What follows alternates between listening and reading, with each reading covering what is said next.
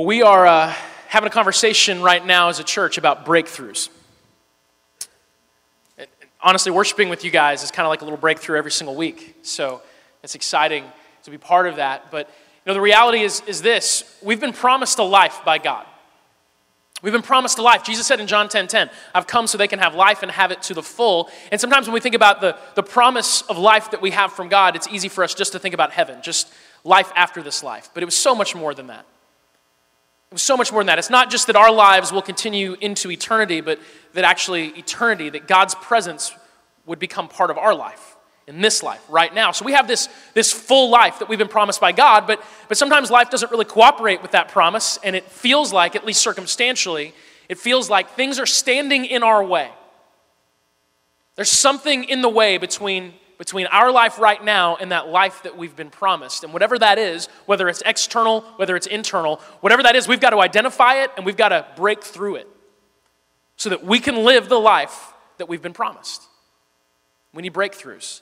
So, right now, we're talking about having breakthroughs and asking God to give us breakthroughs. And one of the things that, that gets in my way when it comes to breakthroughs more than anything else is like, is like walls. You ever, you ever hit a wall in life? You know what I'm talking about? I don't mean you literally hit a wall, right? Like if that happens, you'll either remember it forever or, or never remember it, um, you know, because you blacked out. But but you know, when you're making progress in life, when it feels like life is moving in the direction you'd like it to move in, you're moving forward, and then all of a sudden you're just stopped in your tracks. Like you hit a wall. It's a very frustrating experience, and it's one that's far too common. And I've experienced it, I'm sure you have. I've experienced it in so many different ways. I've experienced it financially, I've experienced it when it comes to just, you know, things in my career and, and things we're trying to do work-wise. I've experienced it in, in very personal ways. You know, a few years ago, six years ago actually, uh, we just had our first child just had Liam, and you know, there's this thing called sympathy weight in pregnancy. Uh, you know, and if you're unfamiliar with this, you know, when, when, when a woman is pregnant, she's going to gain weight because she's growing a human being inside of her. Men, we're not doing nearly that much, but it's very easy for us to put on weight in that whole process over that period of time, and they call that sympathy weight. And so when we first had Liam, I got to learn how sympathetic of a man I actually am. And uh, turns out you know, the times that Megan had called me insensitive were totally inaccurate. I'm apparently a very sensitive man and a very sympathetic man, and I had the weight gain to prove it, which was really exciting. But then after Liam was born, I, I realized that my sympathy needed to go away. like, you know, I needed to shed some sympathy. So I started working out and I was, I was running and I was, I was doing things I'd never done before. Like I was running, pushing a stroller, which is the most dad thing to do in the world. Like I was a new dad and I'm running in my neighborhood and I'm pushing my son in a stroller and like waving at my neighbors, you know. It was, was like the most suburban dad experience that I'd, I'd ever had. It was awesome. And so I'm doing that. I'm starting to make progress. I'm starting to lose weight. I, I was running further and further. I was getting where I was running like four or five miles at a time, which for me is, is amazing. And then one day, I was playing basketball with some friends of mine, and this one guy named Stu stepped on my foot as I was jumping, and the way it all kind of worked out, it was sort of a freak moment, tore two tendons in my ankle. And, uh, and so I, I went to the doctor and I had to have surgery. And you talk about hitting a wall, right? I was making progress. I was losing weight, and it was all about me being on my feet and running and moving. And then all of a sudden, I'm told by the doctor, yeah, you're gonna have to have surgery, and you're looking at months, months before you can put any weight on that foot. Like I, I hit a wall named Stu. And, uh, and it stopped me dead in my tracks. And that, that is why I look like this today. This is what happens. This is a cautionary tale. This is Body by Stu, okay? So if you have a friend named Stu, just be careful because this could happen to you too, all right? Like, like I, I hit a wall. And it was so frustrating because before that moment, I was moving forward. I was gaining ground, and I felt like I, I had some traction. I felt like I was making progress, and then it just stopped. Oftentimes in life, we, have those experiences where we're starting to grow, we're starting to, to get better. at maybe a relationship, it maybe some other aspect of our life, but things are moving forward. And then all of a sudden, out of nowhere, there's a wall and we're stopped dead in our tracks. And how do we break through in those moments? In the Bible, there's a story about God's people actually hitting a wall, and this time it was a, a literal wall. And it's a story that we find in Joshua chapter 6, and we'll look at it here in just a minute. But it's the story of Jericho. It's a very very popular story. It's a story that if you've been in church for long, you've probably heard something about Jericho or the Battle of Jericho and Joshua, and it's a really epic moment in the history of the Bible. But it's the story of God's people hitting an actual wall. Because here's what happened for the last several decades, God's people at this point in history, the Israelites, the people that he chose to be the people that he would reveal himself to and reveal himself to the world through, they've been nomads in the desert. They have no place to call their home. 40 years before this, Moses had freed them from slavery in Egypt, which was this, this, huge deal. They'd been slaves for a very long time. Now they're free, but they're still not a nation yet. They're still not a, a nation because they don't have land. They don't have a place to call their own, so they just wander in the desert. But they've been promised this land. They've been promised land. When God made a promise to their ancestor, Abraham, he said, Not only will you become a numerous people, which they had become, that promise had been fulfilled, but he said, You will be given a, a land, you will be given a promised land so that you can be a nation, so that you can have a place to call home. And they hadn't had that experience yet. Joshua succeeded Moses in leadership when Moses passed away, and, and really soon into Joshua's turn as the leader of Israel, God says, now it's time. Now it's time to, to enter your promised land. And so they all show up at the Jordan River one day, and God miraculously parts the waters of the Jordan River, very much like He miraculously parted the waters of the Red Sea when Moses led them out of Egypt, kind of a symbol to the people that God was going to be with Joshua just like He was with Moses. And they walked for the very first time across that river and they walked into the promised land. And, and literally, for the first time in their history, they are standing on the land that they've been promised. Progress. For the very first time in centuries, progress. Real progress toward this promise that God had given them. And then right away, right away, they hit a wall. A literal wall at a city called Jericho. Because the thing about the promised land that God promised them, uh, it was occupied. Like God forgot to put the reserve sign on the land saying, hey, this is, this is claimed, you know, don't, don't live here. And the truth is, we don't have a promised land, we have a promised life, and our promised life is often occupied. And in order to have it and to live it, there's some things that need to be conquered. The same was true for the people of Israel. And so that they get to, to Jericho, this huge city, and they, they hit a wall because Jericho was this incredibly well fortified city, and it's fortified by, by some walls. Some really, really strong walls. And we see this happen in Joshua chapter 6, God starts to speak to Joshua about these walls, and he says, Now, it says, Now the gates of Jericho were tightly shut because the people were afraid of the Israelites. No one was allowed to go in or out, but the Lord said to Joshua, I have given you Jericho, its king, and all its strong warriors. You and your fighting men should march around the town once a day for six days. Seven priests will walk ahead of the ark. The ark was this kind of like a box, basically, that, that God's presence dwelled in. It's really kind of crazy and, and cool. We're, we're sort of like that box now.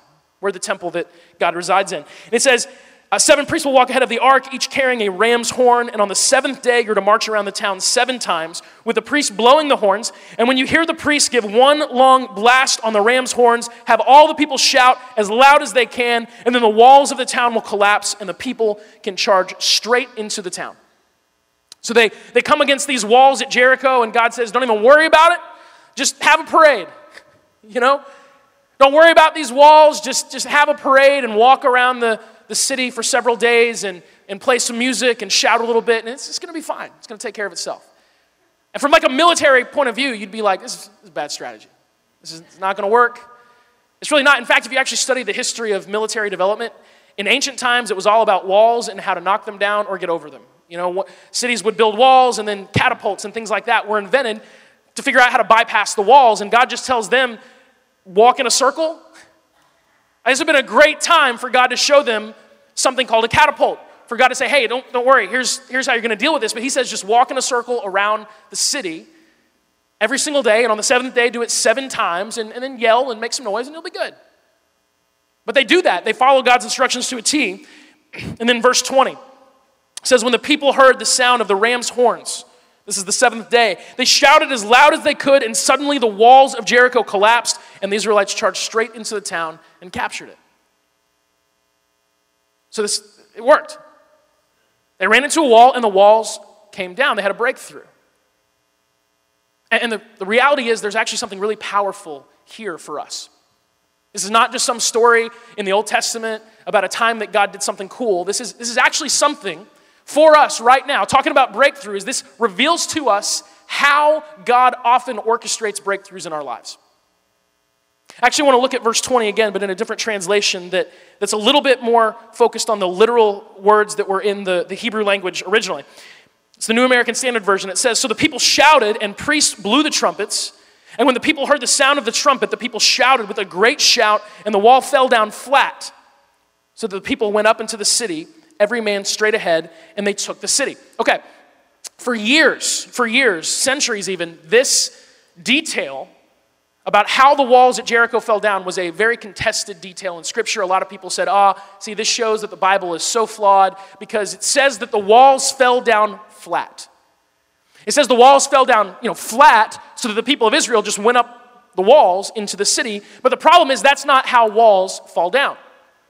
And so for years, people looked at this and they were like, ah, ah, ah, you know, this, this proves it. This isn't real, which is so funny to me because, like, if you read if you read the story of Jericho and you're taking issue with the fact that the walls fell down flat, like if you're saying, I do believe that miraculously the walls fell down, I just don't think they could have fallen down flat. I don't, I don't understand that, but sometimes people get fixated on small things. And I'm telling you, for years, this was one of these things that, that people said, you know what? Walls don't do that. They don't fall down flat, they collapse in on themselves. Like, I'll show you guys a clip real quick. Uh, this is from a 1920s silent film starring a, a very famous old actor named Buster Keaton. And in this scene, this wall falls flat, and there was no glass in that window, thank God, and he's okay. And so, you know, that's a slapstick moment from a silent film in the 1920s where this wall falls down flat and it's hysterical looking, but that's not how walls actually fall down in the real world. Like that, that doesn't happen.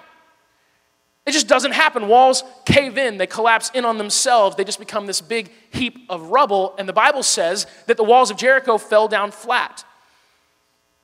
But see, then in the early 1900s, ancient Jericho was discovered, and there really have been archaeological expeditions and, and excavations happening ever since.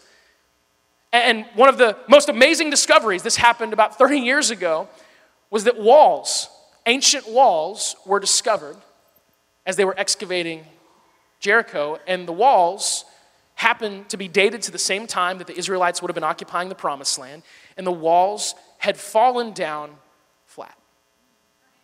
They really had. In fact, here's kind of a rendering of the way that the walls at Jericho were designed. And so there was a retaining wall at the bottom, and then there was a, a, lower city wall. And in between these two walls that you're seeing, there would have been buildings and, and buildings even built into the walls. And so, first you have this retaining wall that's very high, and then there's this wall above that, and then even further up into the city, you have another wall that would have been protecting the palace and the wealthier districts. In fact, here's another rendering giving you an idea of what Jericho would have sort of looked like as a city. And so these are the walls that the Israelites come against. Then they look at these walls and they think, there's no way in. There's no way we can do what God's told us to do. There's no way we can conquer because these walls are stopping us.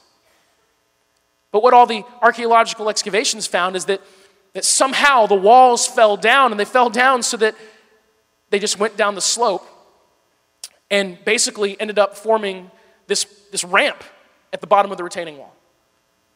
So either the, the top wall fell down and it took the rest of it, and they just formed this, this ramp right up into the city.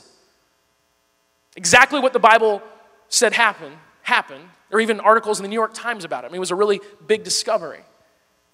And look, we, we could talk all day long about all the times that science and archaeology has backed up scripture. It's really cool. It'd be a fun conversation. That's actually not the point of this morning, though, because I said that the way that God brought these walls down reveals to us how He, he orchestrates breakthroughs in our lives. And we need to know this, we need to believe this. Because God, God not only knocked the wall down, but He made the wall the way in. See, God, God not only got rid of the barrier standing between the Israelites and their promised land, God turned the barrier into a bridge. God transformed the barrier that was in their way into their way into the city.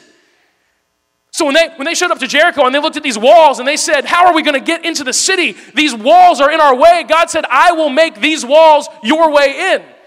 And God collapsed the walls in such a way that the people just walked up the walls. The very things that were standing in their way became the thing that they walked across to get into the city. How incredible is that? God turns barriers into bridges. Those are the kind of breakthroughs that God orchestrates. He turns barriers into bridges. And the very things that we look at in our lives when we feel like that is in my way, this is my obstacle, this is my wall, God looks at it and He says, I will transform your wall into a bridge. I will transform your barrier into something that will propel you forward. That's how God works. I don't know what, what your barrier is today.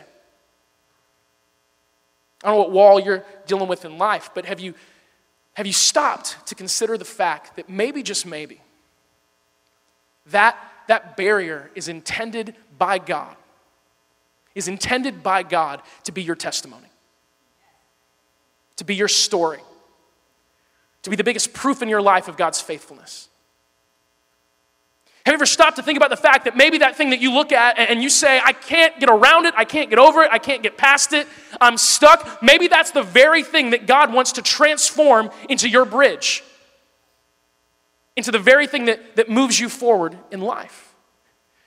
Because when the architects at, at Jericho were building those walls, they, they were thinking that these walls would keep God's people out. But God knew when they were building those walls that those walls were the way in. See, that, that's what God does. He turns barriers into bridges. He's done it countless times throughout history. He does it in the lives of, of his followers. He does. The Apostle Paul is, is an incredible example of this. Very few people have ever lived a life like Paul and had the kind of connection to God that Paul had. He's a very, very special person. We all have access to the same Holy Spirit. That's absolutely certain. Paul just he walked in obedience to God in a powerful way and he experienced things that, that were unbelievable and amazing. And once he wrote to a church in Corinth about one of those experiences, it's in 2 Corinthians 12, verse 2. He says, I was caught up to the third heaven 14 years ago. And this was their way of talking about like heaven, heaven. Not, not heaven like the skies above us, but the heaven where God dwells. He said, Whether I was in my body or out of my body, I don't know. Only God knows. Yes, only God knows whether I was in my body or outside of my body, but I do know that I was caught up to paradise. And I heard things so astounding, they cannot be expressed into words, things no human is allowed to tell. So he's saying, God gave me this vision, and either I physically went to heaven or I had like an out of body experience, but I was in heaven, I saw heaven, I saw God, I saw things that I can't even tell you because I don't know if it's okay. Like things so powerful and so amazing that I'm not even sure if I'm supposed to talk about it because it's that sacred. And he goes on, he talks about this experience. He says, This experience is worth boasting about, but I'm not going to do that. I'll boast only about my weaknesses. If I wanted to boast, I would be no fool in doing so because I'd be telling the truth. He's like, I could trump any of your God moments because I was in heaven. But I'm not going to do that. I won't do it because I don't want anyone to give me credit beyond what they can see in my life or hear in my message, even though I've received such wonderful revelations from God. So, to keep me from becoming proud, I was given a thorn in my flesh, a messenger from Satan to torment me and keep me from becoming proud. So, Paul's saying, hey, right after I had this breakthrough in life, right, right after I have this amazing moment where I'm making progress, I'm like, I saw heaven. I'm experiencing things that, that no person's ever experienced. I'm moving forward in a very fast pace, I get a thorn in my flesh. I hit a wall. And we don't know what that is. You know, it could be a, some people think it's something medical in Paul's life. It could have been a, a, behavior in his life that he was just struggling with. A lot of people think it was another person because he said a messenger from Satan. So maybe there was this person that came into his life that was just discouraging and constantly, constantly standing in his way, trying to make it hard for him to do what God was asking him to do. But but he's hit a wall. He's hit a wall. Satan obviously wants to stop his progress. And so he's put this thorn in his flesh, this, this annoyance into his life that's stopping him. Satan wants to discourage him, Satan wants to discredit him. We have an enemy, and that's what he does. But then Paul says this Three different times I begged the Lord to take it away, and each time he said, My grace is all you need. My power works best in weakness. And so now I'm glad to boast about my weaknesses so that the power of Christ can work through me. That's why I take pleasure in my weaknesses and in the insults and hardships and persecutions and troubles that I suffer for Christ. For when I am weak, then I am strong. And it's so amazing because this, this scripture has encouraged millions, millions of believers over the centuries. Sometimes there's this, this brand of, of Christianity, and we see it out there. It's very common in our culture today where you know, following Jesus means circumstantial bliss. Following Jesus means, you know, you have all the money in the world and you drive a nice car and you look good and, and everything's just great. And we have a lot, there's a lot of like celebrityism and stuff in the church where that, that sort of mindset grows. People look and go, wow, that guy. I mean, that, that girl, those people in leadership, look at how together they are, look at everything's going great for them, and I guess I'm not, I guess I'm not where I need to be with God because my life's not going as smoothly, and that means they're more blessed than me. That is not biblical at all. Paul's kind of proof of that. Because what Paul says is, yeah, I'm following hard after God and I'm, I'm, seeing heaven, I'm getting visions from God, and yet I'm having thorns in my flesh and I'm struggling and I'm weak and, and I'm suffering, I'm having hardships, I'm getting persecuted, things are not going well for me at all. And you'd look at Paul's life and you wouldn't be like, wow, Paul's life was not glamorous. He was a tent maker. That's what he did for a living. He built tents. And he's as close to God as any man has, has ever been. And he says, I, I boast about my weaknesses. So, so instead of us having to look at someone like Paul and go, man, I'm never going to be there because I, my life doesn't look like that, we can look at Paul and go, okay, Paul struggled. Paul suffered. Paul had thorns in his flesh, things he couldn't figure out how to, how to deal with. If, if Paul had an experience like that, maybe I'm actually in good company when I struggle.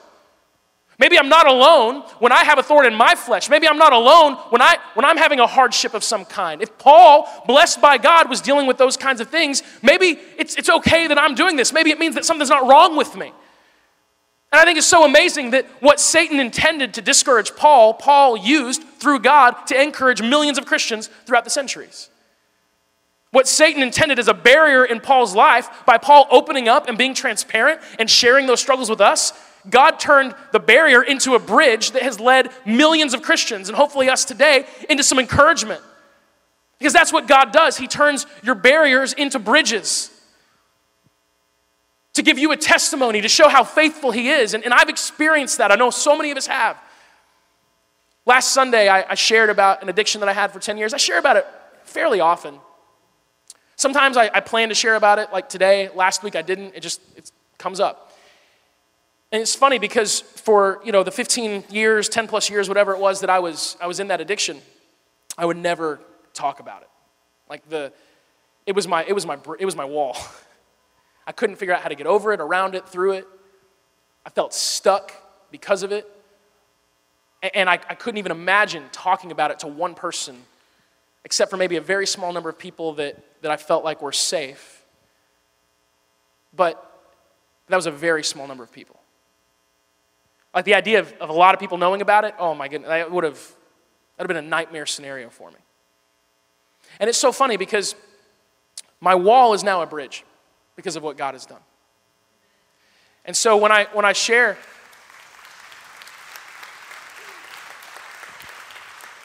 and clap for the Holy Spirit because that was not me. When I when I share about that addiction, every single time I share about it, there will be three or four guys after church that want to talk, and I know exactly what they want to talk about. And I love it. I love it because I get a chance to encourage them and I get a chance to say, look, you can, you can get through this. I'm telling you. God will absolutely, He's already defeated it, number one. Like He defeated it on the cross, it's dead. You just got to learn how to live that out.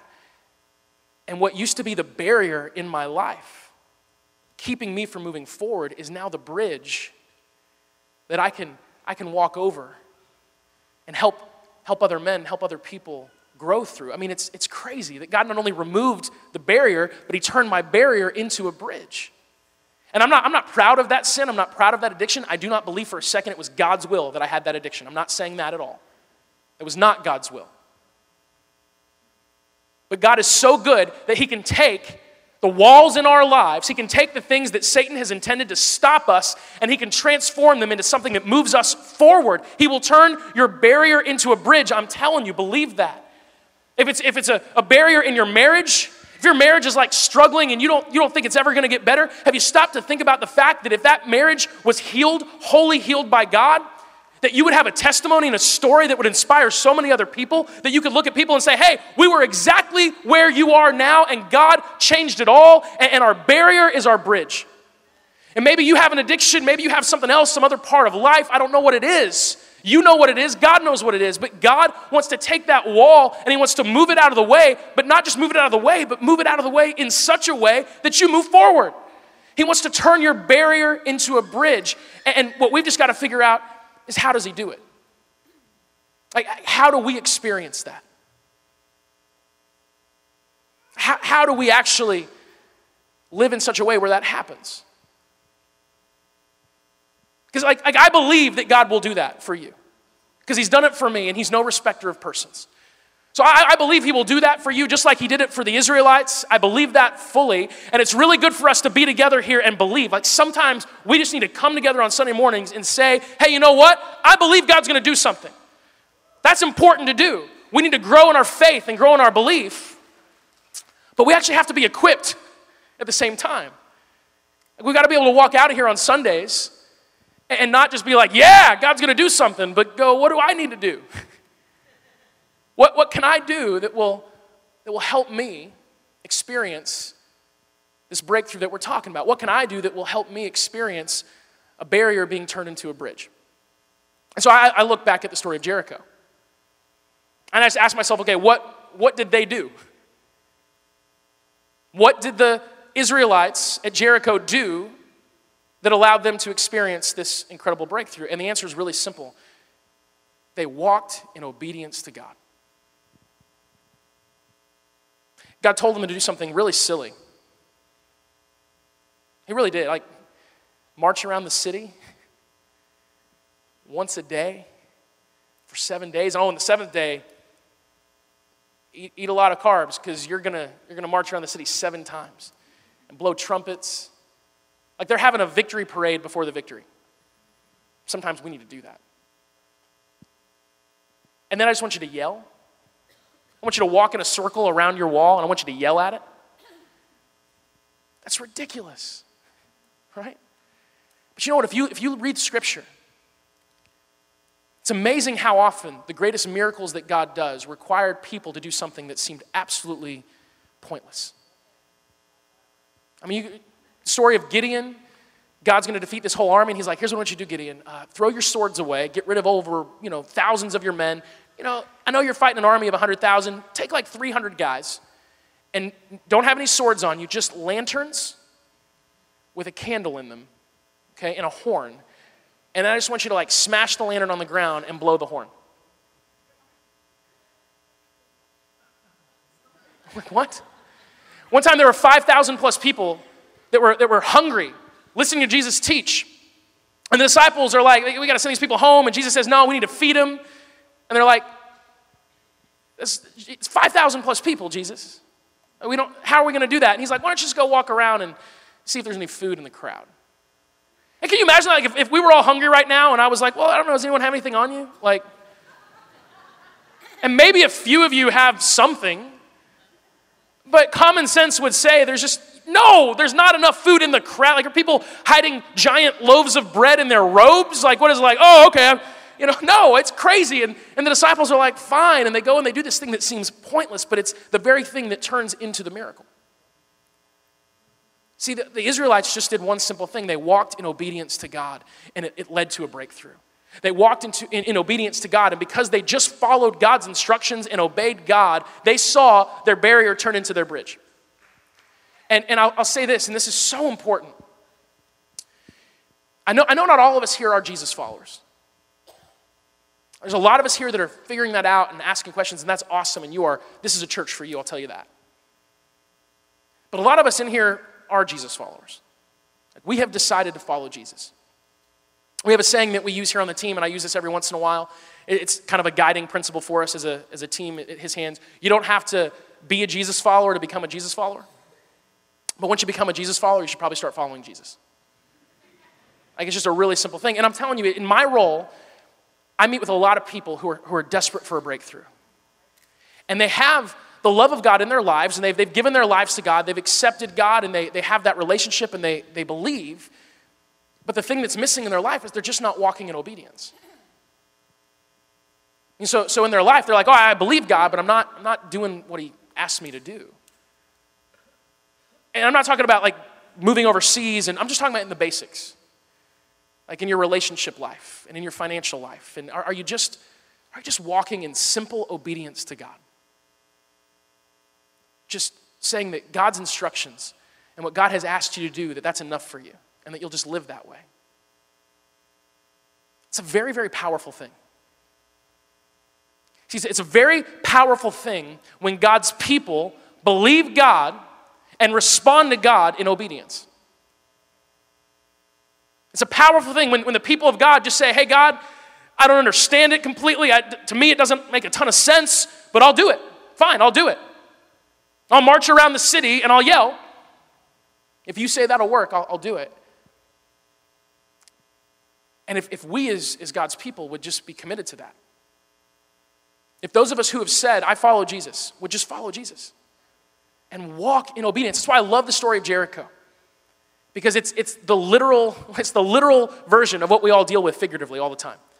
God has an amazing way of doing that in Scripture. Like in Jericho, they hit a literal wall, just like we often hit figurative walls in our lives, and the answer for their, their literal wall was to literally walk in obedience to God. And the answer for us to see the figurative walls in our lives come down and become our bridges is for us to walk in obedience, to just obey God. What I'm saying today, and worship team, you guys can come back out. We're just going to transition into worship. What I'm saying today is, is look, I know there's barriers in this room. I know there's barriers in your life, but I'm telling you, it's time for us as God's people to start walking in obedience. It's time for us to start circling those barriers and start shouting at those barriers and saying in faith that we believe that our barriers are going to become bridges because we're walking in obedience to the Lord. And all we got to do is just do what He says. Just do what He says. Just surrender your life to Him. You know, if you're here today and you don't know Jesus, the cool thing about Jesus is He's your bridge, okay? Like sin, sin is a barrier between us and God, not because God doesn't love us through our sin, but because sin keeps us from engaging with God. It's a barrier on, on our end. But Jesus turned our barrier into a bridge when he died on the cross, and now through Jesus, we can walk right into God's presence. And so if you don't know Jesus and you feel like there's something between you and God, give your life to Him. Just say, I'm yours, and, and yes, you have that relationship with God. But even more than that, those of you who have, who have been following Jesus, just follow Jesus. Like, let's be the church. Let's be the people who will be willing to say, Yeah, I'll walk in a circle. Yeah, God, I'm willing to walk in circles. I'm willing to just do what you ask me to do. I'll do it. I'll do it in, in my relationships. I'll do my relationships right. The way I, I, I operate in my dating life, I'll, I'll do it right. Like, if you're living with someone that you're not married to, if you love that person, marry them. Please. Like, and not, not because you're doing some shameful thing. And it's important, like not because you're doing some shameful thing, but because God values commitment so much. Like he's so committed to us that, that for you to look that person in the eyes in front of God and other people and say, I will take care of you, that's important. And God's gonna bless that. It, like in your finances, just be obedient. You know, when, when you're out at a restaurant and you feel that compulsion of generosity, and you're like, I wanna give a good tip they don't deserve a good tip. You know, they got my order wrong. Like, you're having that moment. Just be obedient and be generous. Just be generous. Just walk in obedience to God. If we can be God's people and say, hey, God, I'll, work, I'll walk in circles if that's what you ask me to do, we're going to see walls come down. In our lives and in our world, we're going to see our barriers become our bridges, and that's what needs to happen. And so, people of God, because that's who you are. God's kids. Are you ready to see barriers become bridges? All right? Well, let's stand up together. Let's stand up together and let's, let's make the first steps in our, in our walk around the walls be worship to God. Okay, will you pray with me? Father God, thank you so much for this day. Thank you so much for this morning. Lord, we, we need to see, we need to see walls come down. Lord, we want to see walls in our lives lay at our feet Lord, I, I, just I think about the Israelites and what it must have felt like for them to look at the stones that had been standing in their way and then to walk on those very stones into the city that you'd promised. Lord God, help us see the barriers in our lives laying at our feet. Give us a vision right now of what it would look like for those very things to be laying at our feet and for us to walk across them into the promised life that you've, that you've offered us. It's powerful, Jesus. Lord, turn our barriers into our bridges and we will walk in circles if we have to. We are saying as your people that we will just obey, that we will do what you say. And we pray all this in your name, Jesus. Amen.